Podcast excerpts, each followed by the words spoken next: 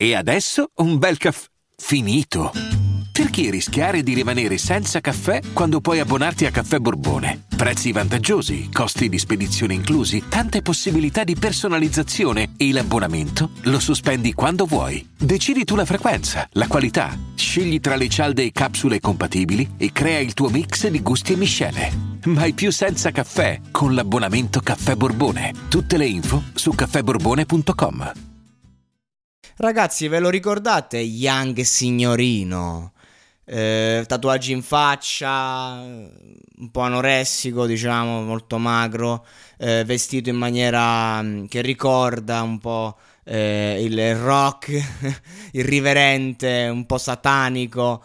Eh, un personaggio che ha sfondato nel mondo con una hit eh, che non si capiva bene cosa volesse dire, un trash totale, un fenomeno, un fenomeno diciamo passeggero.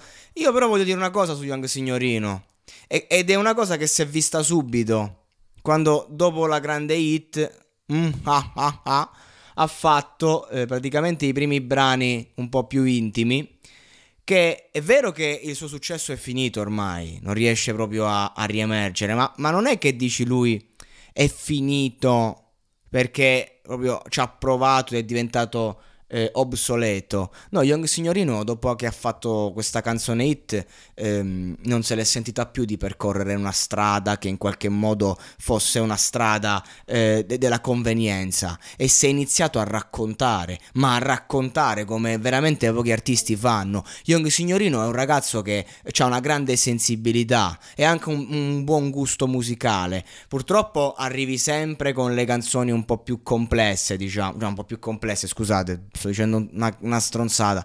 Arrivi sempre con le canzoni che hanno un significato magari nel sottotesto, ma che fondamentalmente sono canzonette. Lui ha portato un nichilismo generazionale, lo posso dire oggi, non lo potevo dire in quel momento perché in quel momento era l- il fenomeno eh, del momento e quindi era attaccato diciamo sotto mille fronti, ma a fatti concreti Young Signorino anche ai tempi, e lo ha dimostrato col tempo proprio, stava portando un, eh, un, qualcosa che rappresentasse la sua generazione, al di là di quello che pensa il pubblico. Per questo ha avuto successo, perché di fenomeni trash ce ne sono tanti. E a dimostrazione del fatto che non è un coglione, ma era un artista, comunque un ragazzo con l'esigenza, ha fatto tantissime canzoni in cui ha raccontato la sua vita, la sua esistenza, i suoi problemi, la sua depressione. Eh, io lo reputo molto valido e può sembrare una puttanata perché uno dice che cazzo stai di Young Signorino andatevi ad ascoltare la sua roba andatevela a sentire il personaggio, il fenomeno, tutto quello che diciamo ha funzionato, ok, ha funzionato.